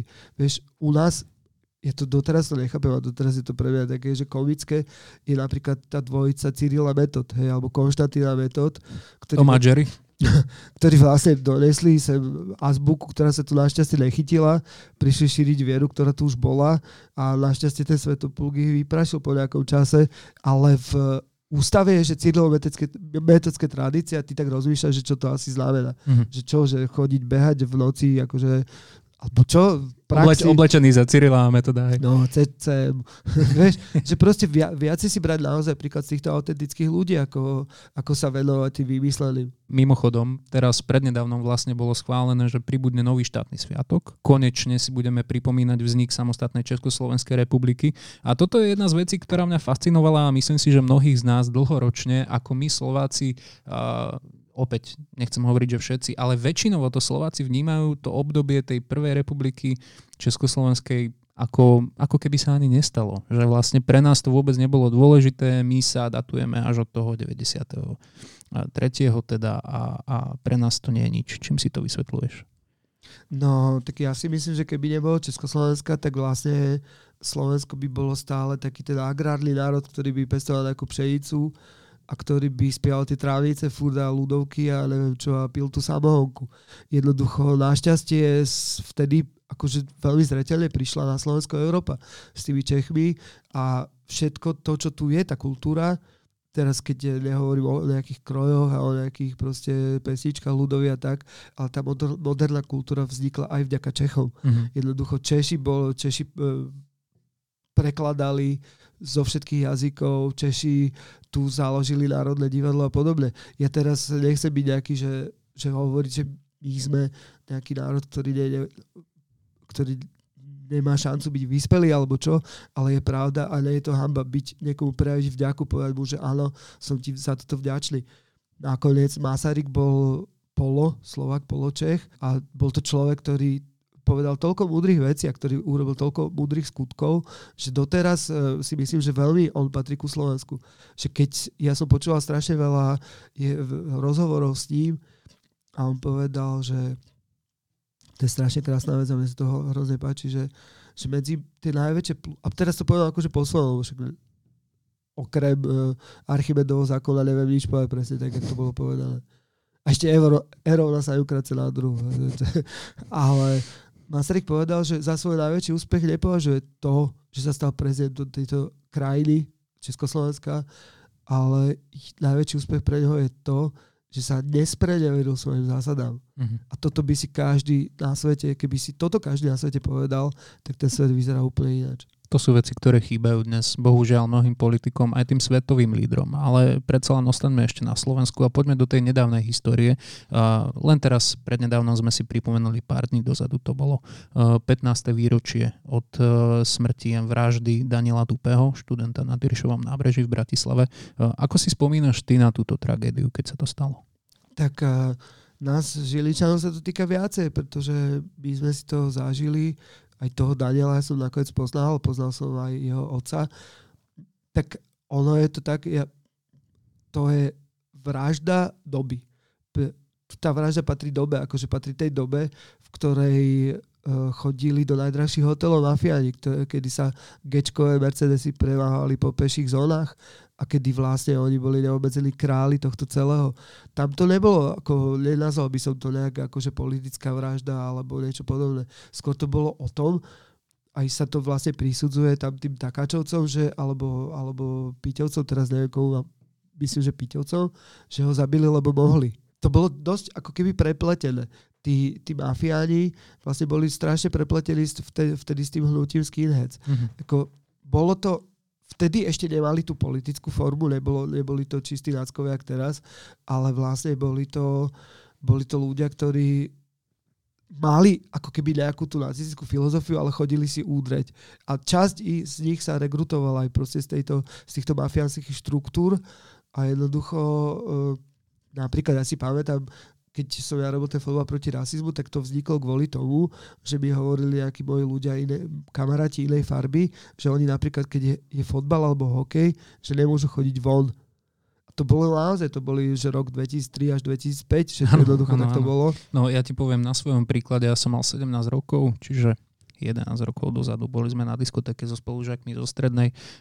Pred barom odchytili si nás takisto. Dostal som na papulu zlomený nos.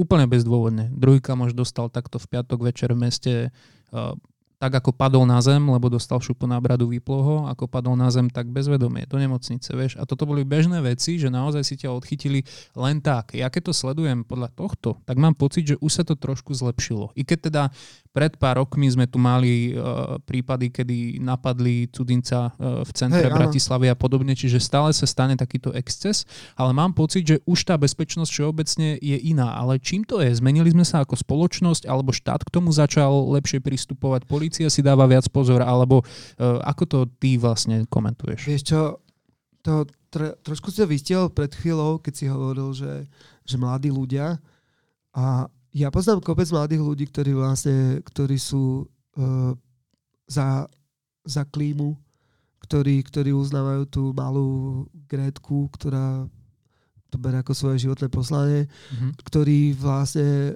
sú, pro, ktorí sú vegáni, ktorí sú proti, ja neviem, otrostu vo svete a tak, akože ten počet tých ľudí, ktorí, ktorým sa otvárajú oči, tak ten sa podľa mňa zväčšuje. Tí mladí ľudia, tá mladá generácia je, je lepšia, ako bola, bola moja generácia. A je, je, teraz vieš, všetko ľudia vidia cez prízmu času a majú pocit, že, že moja generácia má pocit, že bola lepšia, že niečo akože svetu priniesli a tak. Vôbec to nie je pravda. Keď sa otvorili hranice po komunizme, tak od nás čakali vlastne nejaké idei, že to, čo zrazu, keď po, po 40 rokoch pustíš niekoho z basy a budeš čakať, že, že ti povie niečo múdre a my sme najprv všetky vyžrali chladničku. A bolo napísané všade v Rakúsku, že Slováci prosím vás nekradnite a tak. takže takže tá, tí mladí ľudia sú podľa mňa lepší, preto je menej tej ako keby agresivity a zároveň sa presunula do, do domácnosti. Však ty sám si uh, viedol tú debatu s uh, Máťou Knutou, ktorý je z Ligy za duševné zdravie. Čiže ten latentný zločin zvonku, z ulic, je potlačený a presunul sa vlastne dovnútra alebo do nás, že sa dusíme byť ako svojou agresivitou. Ale, ale to, čo sa dialo, že chodili organizované skupiny mlátiť ľudí po meste, tak to už našťastie sa nedeje. To je dobrá správa. A sú aj ďalšie dobré správy, napríklad keď e, sa pozeráš na momentálny stav slovenskej justície a zistíš, že na niektorých súdoch chýbajú 1, 2, 3 hej, sudcovia, ktorých medzi tým zobrala NAKA, tak si povieš, že asi sa veci začínajú hýbať. Čak v tom poslednom, e, v tej poslednej várke tam bola Gašpar a Kramer, ktorých teda zatýkajú postupne. Keď som si to pozrel, tak za 7 mesiacov 20 naozaj veľkých hríb.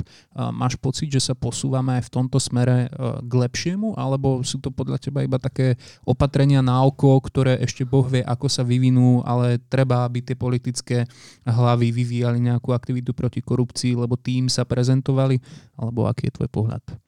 Ja som, ja sa priznám, že mne včera prišlo, ale že strašne zle. Normálne by prišlo strašne zle z toho pocitu, že kde som to ja vlastne doteraz žil, keď som zistil, že naozaj túto krajinu, ak jak, jak v tých najhorších konšpiračných teóriách, že vedú šiesti blázni, mm. šiesti ľudia, na, alebo tá, pardon, 13 ľudia na šiestom poschodí. Že keď, ty roz, keď počuješ o tom, že rozhodujú o tom, kto bude mať prácu, komu vypalia podnik, kto akože skončí v base, koho zase oslobodia, toto všetko. A keď si povieš, že v tomto som ja žil 12 rokov. A teraz zrazu Vieš, ono by to bolo celé fajn, akože bol by to happy end a tak, ale nie je to happy end, pretože má tlačovku Fico, ktorý v živote nevyhral jediný proces, ktorý sa oháňa tým, ako, ako on e, Prezumpcia vie, neviny zaznelo že asi prezumpcia neviny a toto všetko. Že, že vlastne ešte po svete beha a má politickú stranu s 22% Pelegrini, ktorý vlastne vďaka nemu, keď si klikneš na Slovensko SK, tak preklínaš deň, kedy si sa narodil, mm-hmm. lebo nemôžeš sa dostať nikde. že ľudia, ktorí miliardu na informatizáciu ujebali, normálne, že to je tak ľudo sa hovorí, mm. Tak uh, z, si chodia po Slovensku, majú tlačovky, majú svoju televíziu, kde oni sa vykecávajú a kde sa stiažujú na taký svet voči im zlý a kedy hovoria o tom, že keď oni to dostanú zase do rúk, že zrazu sa to všetko upokojí. Dôchodcovia dostanú 13. dôchodky, budeme zrazu taká harmonická, dobrá krajina, stromy budú vyššie, rúže budú viacej voľať.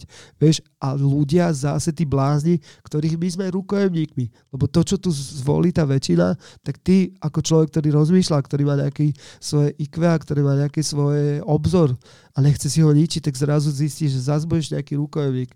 Čiže toto je strašne fajn.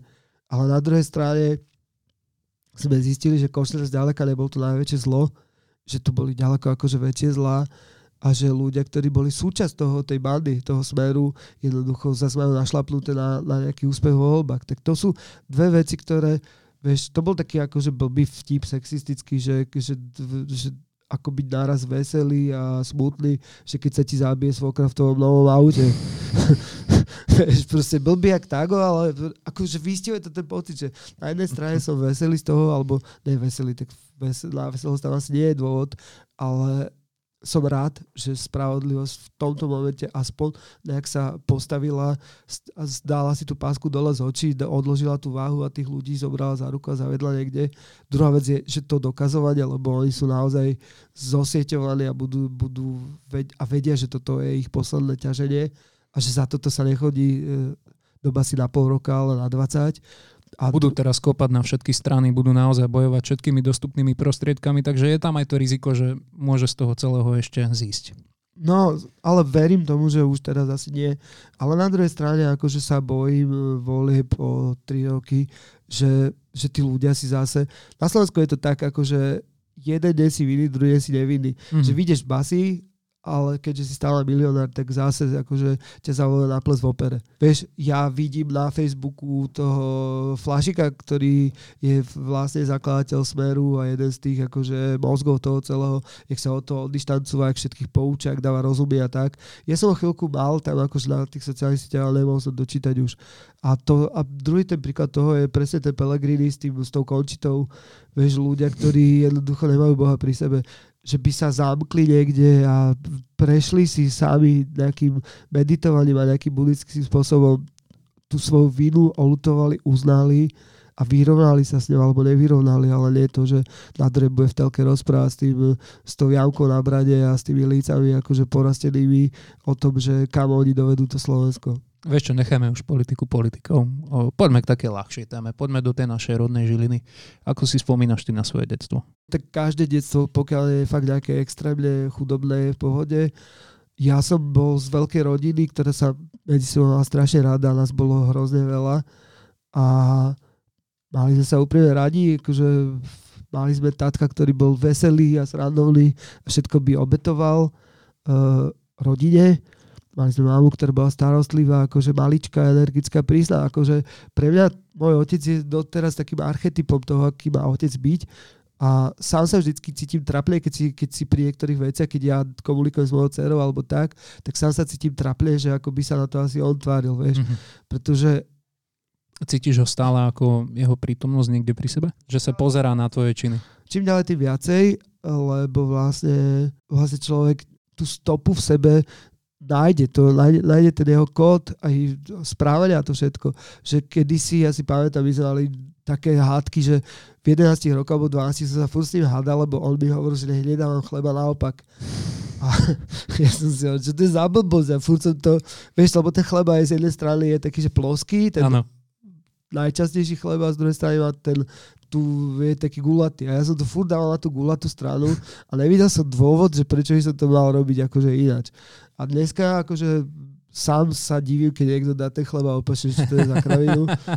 Vyčítaš to už aj ostatným, že prosím ťa, daj to, ten chleba normálne, či ne, to príde vekom. To si, to si ešte strážim tieto veci. Ale už napríklad vyčítam cere, keď vytlačia zubnú pastu zo stredu. Mm-hmm Vieš, to máme tak rozčuliť, akože, že prečo berem to osobne. Že, že prečo, Útok na úspešné predsedníctvo. Že prečo to robí. Ale za, dali mi strašne veľa dobrá. Dali mi strašne veľa dobrá, naučili ma jesť žilisku tresku, lebo tatko to vozievalo odtiaľ a vlastne ja na to spomínam ako na čas harmonie. Jasné, že som bol taká tá čierna ovca v tej rodine vždycky, ale bol som čierna ovca v milovanej rodine a, a v dobre. Nechápam inak ľudí, ktorí si dajú košickú tresku niekedy. To vôbec o takýchto ľudí. A ja dúfam, že aj takýchto ľudí akože nemáme medzi posluchačmi. Myslím, že tam sú a myslím si, že práve som si urobil trošku filter. Inak, e, ak som sa dočítal správne, tak tvoj otec aj robil amatérske divadlo? Hrával? Môj otec bol taký akože vše, všeumelec. On, Mhm. mm-hmm. on robil všeličo, akože on bol, aj sa pokúšal spievať a tak. Na rozdiel odo mňa, tak eh, v podstate s lepším výsledkom. Ja som síce mal dve skupiny, v ktorých som bol spevák. Jedna sa volala, že Masturband a jedna Harry a syn, ale spevák som bol desivý a Uh, to znamená, že ja ani keď som opitý alebo čo, tak sa nepokúšam spievať. Ani neviem žiadnu pesničku v podstate dokonca, viem prvé dva, prvé dve, dva verše a už končím. Viedol ťa k umeniu, alebo si skôr ty sám bol inšpirovaný tým, čo My sme mali doma strašne veľa kníh, ale že brutálne veľa kníh a dajme tomu, že do 12 rokov ja som prešiel celú ruskú klasiku. Že bol som v tom čase ako typický rusofil, čo sa týka vlastne ruskej kultúry. Aj sa stalo, že chodila učiteľka mojim rodičom hovoriť, že nech mi nedávajú čítať Dostojevského 12, lebo že to nemôže skončiť dobre a že buď e, teda budem genius, alebo budem debil. Mhm. A sa to tak strihlo tak na poli, akože... Ani hej, teraz... počkaj, ne- kto to bol? Uh, Procházka? Pol na pol? Pane Dal si- na pane sa. Dal si to na procházku, dobre, no. A inak detko bol zo šlachtickej rodiny pre zmenu. Tak to je celkom Detko- zaujímavá kombinácia, ne? No, detko bol huslista a žil v Nákysuciach, také dedine sa to volá, že Korda. Mhm. Tam dokonca myslím, že našli naftu alebo čo. A to už je ozaj tak rázovitý kraj, že tam, keď dojdeš troma prstami a spol, bez polky nohy, tak ešte stále si není ničím výnimočný. Ale tí ľudia sú tam dobrí, sú takí tí akože gorali. Vieš, ak sa hovorí, že aspoň Žilinčania teda to majú, že čo dolina to potok, čo Kisučan to kokot. No. Ale, alebo to také, že, že vlastne tí, boli takí tí dobrí ľudia hovoriaci, čo to hatmatilko, vieš, tam hovoria, Aha. že jutro púdem do domku. Že proste máš pocit, že sa rozprávať s Poliakom. A detko v tejto, v tejto dedine, kde všetci mákali, jak šroby, proste tam 18 hodín, akože denne všetci. Na A poli. de- detko chodil v bielom obleku, čo už ten nezmysel, že v bielom obleku a volali ten jeho dom, že u pánov. Mhm. A on bol taký ten že no, noblesný človek, ktorý vyrezával a ktorý vlastne hral na husliach a tak a bol vlastne tá dedina ho podľa mňa asi musela považovať za blázna. Ale to je vlastne ako tým, jak som ja rozmýšľal o tom prvom človeku, čo nakreslil bizona na stenu, že čo si o tom človeku mysleli. že či ho teda tá jeho žena posiela radšej na polovačku, alebo vieš, mamuta zakilovať, alebo či boli pyšní na toho bizona, že to je také otázne. A detko bol takýto, no bol, bol v každom prípade bol endemit, bol zvláštny v tej dedine a vyzeral ako starý indian. Mal husté vlasy, biele, ktoré on tvrdil stále, že sú gaštanové. Bol svalnatý, vzpriavený chlap, ktorý vlastne, keby ho nezrazil auto, tak doteraz je tu medzi nami. Taký akože svoj človek, jak, si, jak sediaci byk vyzeral, keď si niekedy videl sediaceho byka mm-hmm. na fotkách, tak taký typ.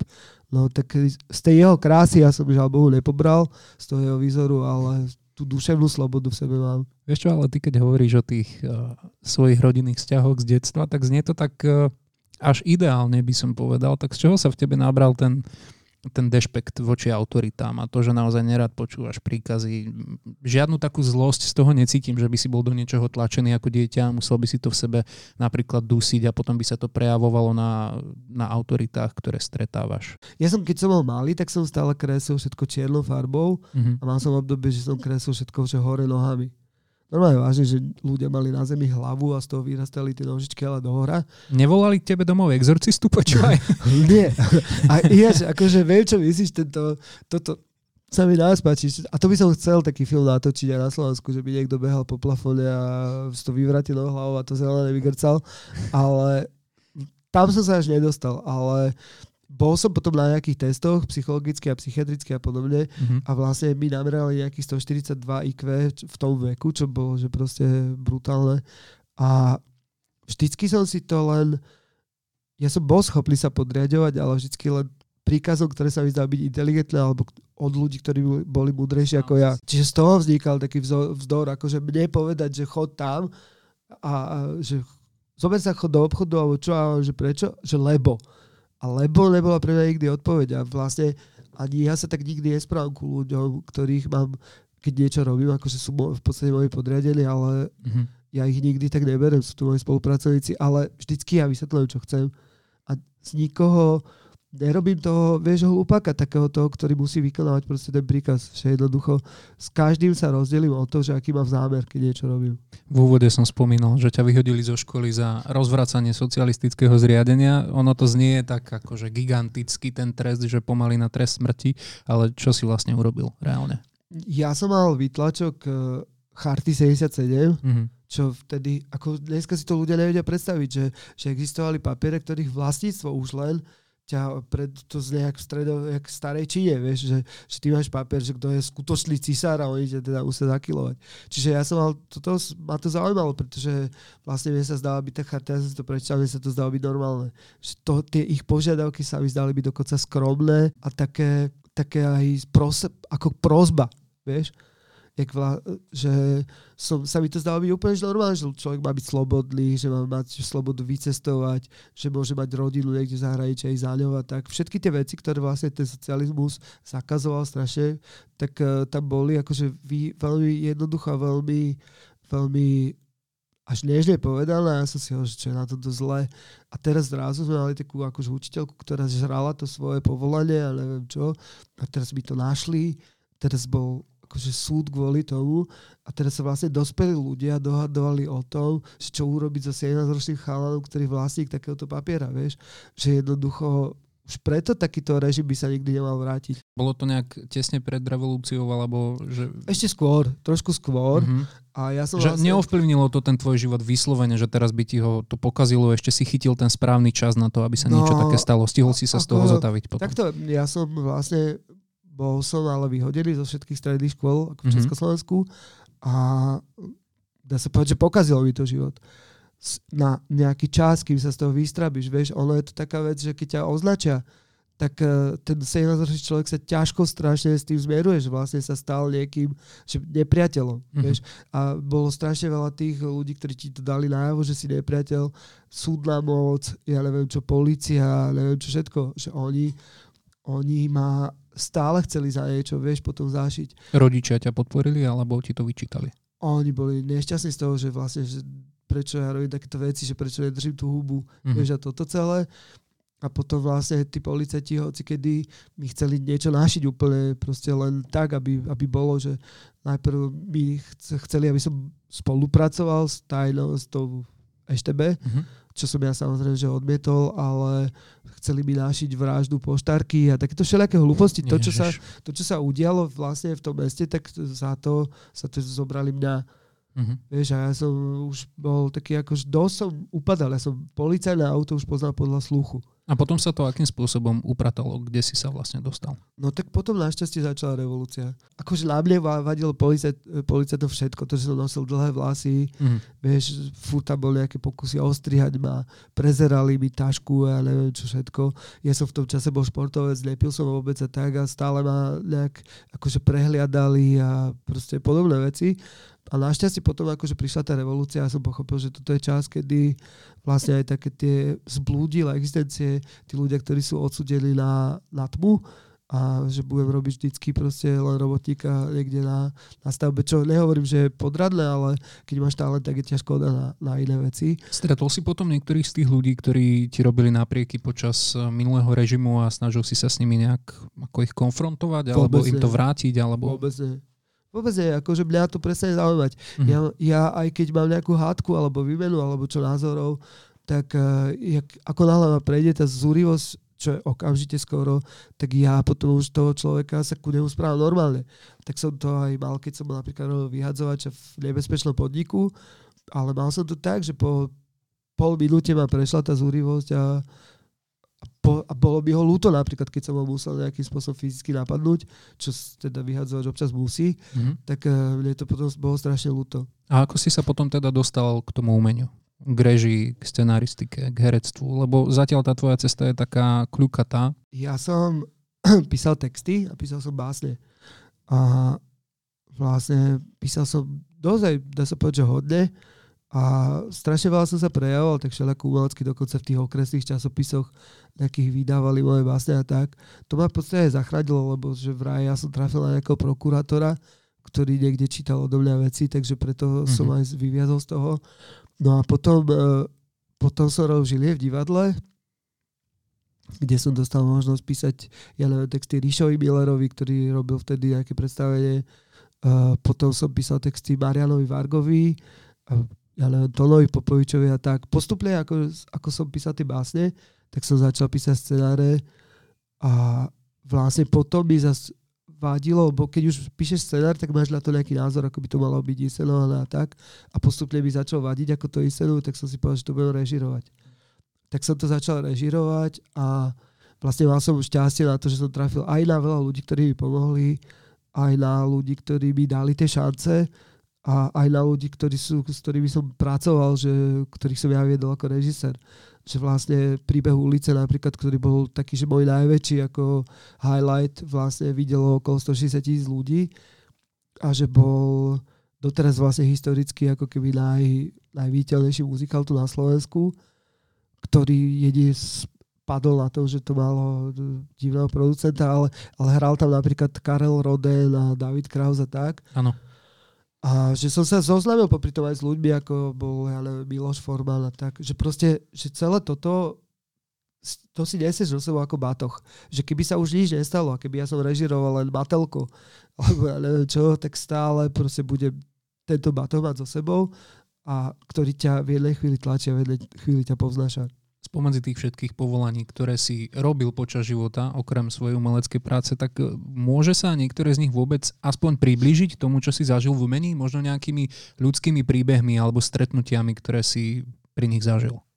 My sme robili, e, a tiež akože súvislo s umením, ale robili sme e, spolu v galerii Poskolkov oficiálne sa to volá, že referent pre káveče, že kultúrno-výchovnú činnosť, ale robili sme poskokov s Romanom Oddakom, mm-hmm. ktorý je dneska najznámejší slovenský výtvarník v zahraničí, ktorý má obra- teda obrazy, ktorý má svoje inštalácie v Newyorskej galerii moderného umenia alebo v Tate Gallery v Londýne. A toho som ja strašne pokazil toho Romana, lebo bol slušný človek. Ja som ho zamotal som ho do všetkých tých happeningov, čo som ja tam vymýšľal, že vlastne uh, som napríklad Vianočný stromček ovešal moždínkami, ktoré som natiaľ na striebornou. Proste strašné hovadí som tam povešal. A nakecali sme v tej riaditeľke, že toto je akože vrchol umenia. Potom som tam akože byla tam celoslovenská výstava kresby, kde som vždycky svoje diela hrozne. Takisto tým, že som vedel tie obrazy rámovať a vešať a toto všetko, čo som sa naučil tej galerii, tak som vždycky zamiešal tam svoje hovadiny. Alebo napríklad niektorým výtvarníkom som domaloval fúzi babike na obraz a takéto hovadiny. Akože strašne sa tam vyčínali. Ale to bolo také akože bezstarostná jazda mm-hmm. a doteraz vlastne s tým Romanom sa máme rádi a ja som jeden z mála ľudí, lebo on je hrozne uzavretý človek a je strašný akože mizantrop, tak je, som jeden z mála ľudí, s ktorými on komunikuje.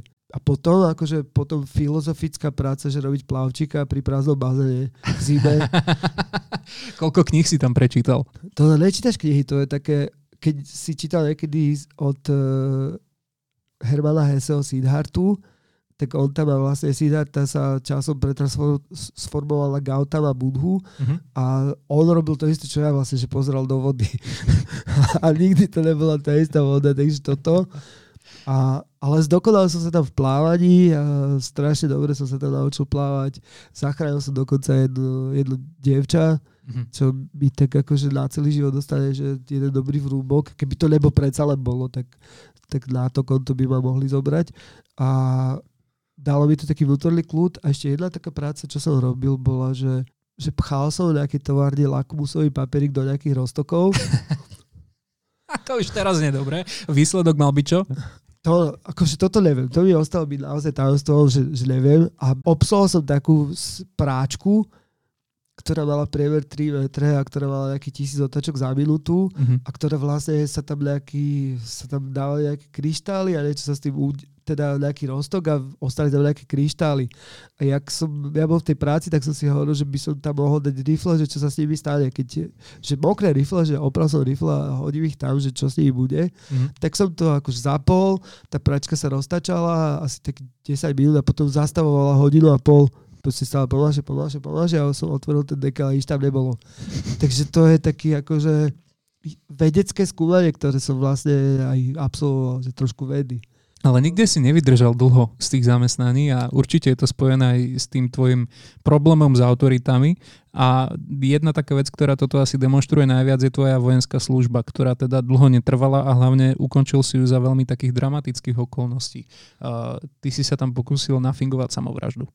No, tak hej, akože nafigovať, ale použil som asi silnejšiu zmes, ako bolo treba, lebo ja som v podstate bol 5 dní bez vedomia a mal som klinickú smrť, tak bolo Bože. to také akože, bolo to zvláštne, keď som sa vrátil naspäť, ja som nemohol zaostriť na noviny a nevedel som čítať a tak, akože fakt mi niektoré veci tedy vypadli. Uh-huh. A druhá vec je, že to som bol vo vojenskej nemocnici medzi tými všelakými vrahmi a neviem kým, ktorých tých kriminálnikov, keď, boli, keď ich zobrali na vojnu, tak v podstate ich hneď z fleku posielali na psychiatriu. A všetci to akože priznali, že to hrajú a boli tam všade kamery a všetci na seba donašali a tak, ale ja som bol človek, ktorý nepovedal nikomu ani slovo. Ja som proste nemal mimiku žiadnu. Ja som hral takého toho e, človeka, ktorý je v podstate len dovnútra, že jednoducho nemá, nemá nič, nemá žiadne vonkajšie prejavy a tak keď mi niekto hovoril vtip, som sa nesmial, s nikým som vôbec akože ne, za celý čas nekomunikoval a tým pádom ma odvelili akože úplne beznadejno naspäť do kasanie, že poďme domov. A jedine tam prišiel za mnou nejaký generál a povedal mi, že prečo som to tam všetko robil. A ja hovorím mu, že vy ste vlastne zobrali násilím, že mňa sa nikto nepýtal, či chce ísť na nejakú vojnu alebo čo, tak potom môžete čakať, že, že to má nejaké následky, že proste ja sa budem brániť nejako, tak čo sa divíte. Tak vlastne v noci, to bolo v Pardubiciach, v noci ma s, so samopalmi natiahnutými ex, eskorta viezla domov prišiel domov ráno a bol pokoj. Rodičia boli spokojní, že si doma. Predpokladám, že asi si sa nepochválil tým, prečo si doma. Či dozvedeli sa to? Taký mama to vedela, že tam neplánujem ostať na tej vojne. Ona vlastne... Tak ale asi nevedela, že plánuješ byť 5 dní klinicky mŕtvy. No to ne, a to ani som nikdy nepovedal. No. A vlastne ja som tam prišiel v tej uniforme, takej v časti uniformy, lebo nič, nič sa im nepodarilo zohnať na mňa v noci, mm-hmm. lebo ja som povedal, že keď nepoviem naspäť okamžite, tak zabijem lekára a proste toto okolo mňa s tou žiletkou v ruke. To, bolo to akože celkom jak z filmu. No a vlastne oni povedali, že tak nezohnali na mňa všetko, to znamená, že mal som tenisky na nohách, vojenskú uniformu, nemal som čiapku, lebo proste nezohnali tak rýchlo tú moju veľkosť, ale prišiel som ráno a mama nevedela, že ktorý z tých vojakov som ja, lebo ja som bol vtedy prvýkrát v živote ostrihaný. Ja som dovtedy nosil obrovské blondiavé vlasy, kučeravé, takže ona nevedela ani. Čiže ja som zazvonil, mama otvorila dvere, zbadala trochu vojakov a povedala, že zomrel. Ja som nemám, tu som ja, že to normálne, čo robíš. No a tak akože postup... Ty mi prídeš ako taká kombinácia Josariana z Lavy 22 a Jacka Nicholsona, neviem ako sa volala jeho postava v prelete nad kukučím hniezdom. Mac Murphy, no tak hovoríš, akože no? toto som si v podstate aj užil na tej vojenskej psychiatrii, že vlastne teda pardon, akože to bolo ťaženie, lebo tá vojna vtedy nebola tak ľahká s tým vydrbať, takže ja som proste už predtým, predtým ako ma zobrali na tú vojnu, tak som raz prišiel, to bol taký známy psychiatr Žiline, legendárny doktor Adamica, ku ktorému chodili všetci, ktorí chceli modrú knižku mm-hmm. a začal som mu rozprávať, že vlastne, že pociťujem, že počujem tie hlasy všelijaké, ktoré ma vyzývajú k tomu, aby som išiel do armády a že vlastne potrebujem zbranie a chcem ísť do Alžíra bojovať proti muezinom a neviem čo. A takže okamžite som sa ocitol zase psychi- na psychiatrii a v bláznici nejakou a tam vlastne ja som e, s tými ľuďmi kooperoval, akože ja som s nimi hral karty. Ja som bol miláčik toho, tej, toho blazíca a strašil som návštevy, keď chodili za, nami, za nimi návštevy, tak ja som s prestieradlom na hlave som vykrikoval, tu som tým účník. Toto. Takže oni, keď ma prepustili z tej psychiatrie, tak ľudia tam plakali, niektorí tí pacienti a dávali mi svoje knižky modlitebné a také tie veci, čo ich sami mali radi, mm. tak mi to dávali na pamiatku keď toto počúva nezainteresovaný človek, tak si môže pomyslieť, že ty ako vzorka umelca, celkom teda ty si ten lakmusový papierik, že ukazuješ, čo ste vlastne zač vy umelci. Naozaj to všetci majú trošku v hlave posunuté na tú inú úroveň, kde je to možno už tak na hranici s tým bláznovstvom. Tak ale to je, vieš, vždycky to ide ruka v ruke, akože o, to máš ako keď keby si bol ty na porade, alebo ja neviem, ty, alebo nejaký matematik, alebo čo, a teraz v, zrazu si a počúvať to všetky tie teórie tak, keď ja som napríklad hrozne veľa prečítal vedeckých kníh, vieš, mm-hmm. ale a že kreslí si ornamenty a rozmýšľa pri tom, vieš. To je vlastne mozog ti kreslí ornamenty, len ja som bol ten cvok, ktorý to je naozaj to, čo sú tie ornamenty na papieri, tak ja som ich robil v živote, lebo som sa nejakým spôsobom potreboval odreagovať alebo zabaviť, alebo čo, že keď som sa dostal do zlej situácie, tak som vždycky trošku šaškoval, aby som si to tak akože pre seba spravil, vieš, mm-hmm. priateľnejšie. To znamená, že napriek tomu ja som schopný celé dní proste pracovať. Som schopný vážne komunikovať, robiť tie najväčšie veci. My sme, ja neviem, napríklad ja som raz robil odchod slovenských športovcov do Londýna, to bolo 2012 alebo kedy, kedy som ja prišiel vo štvrtok do Národného divadla a odišiel som odtiaľ v pondelok. Mm-hmm. Vieš, že celý ten čas tam proste ostal aj s tými kulisakmi, aj s tým všetkým. Pozeral som si, jak to stávajú, či to stávajú dobre a tak. To znamená, že, že na jednej strane máš tento bizarný spôsob myslenia a konania, na druhej strane je tam tá totálna zodpovednosť a profesionalita, keď to treba. Vieš? Čo pre teba znamená to slovíčko umelec? Kto je pre teba umelec? Aká je tvoja definícia? No, najväčší umelec si vlastne, keď si druhák na vysokej škole herectva, a už potom sa to zmenšuje stále.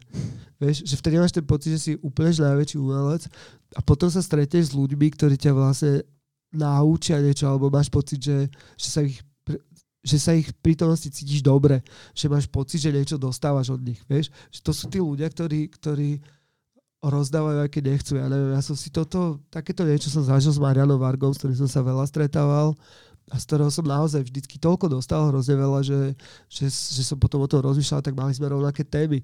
Mali sme obidva, že rovnakú životnú tému, to znamená Don Quixote, ktorý nás obidvoch ako keby fascinoval. Mm-hmm. Že človek, ktorý si naprojektoval nejaký svoj sen a za ktorým išiel a ktorý vykonával bod po bode a keď zistil, alebo keď sa vyliečil z tej choroby, tak povedal, že on nechce žiť v takom svete a, a die, zomrel. Že to, tento údel človeka, ktorý je schopný bojovať proti tým veterným mlynom, nech si to nazveme hociako, že nech sú veterné mlyny úradníci, alebo vojaci, alebo policia, alebo neviem čo, nech je to diktatúra, ale tá jeho vytrvalosť je proste famózna.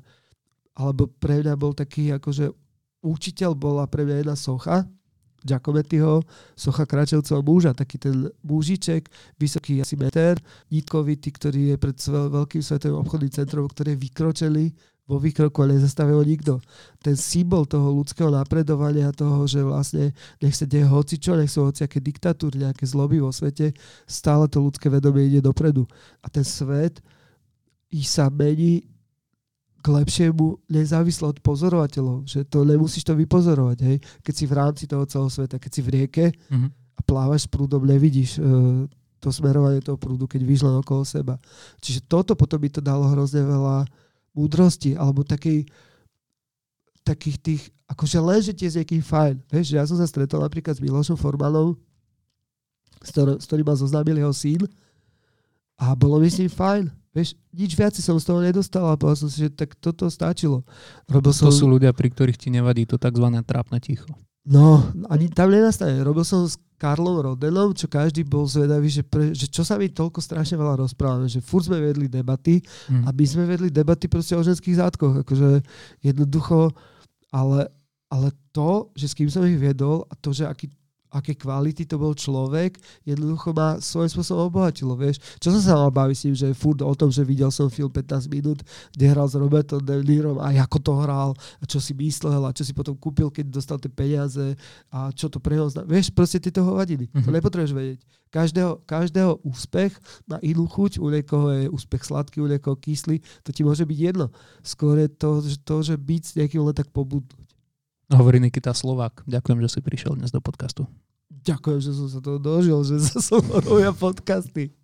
Čau, ahojte vy všetci, ktorí to budete počuť, tak lutujem vás, ale tak v pohode. Podcast ako lusk.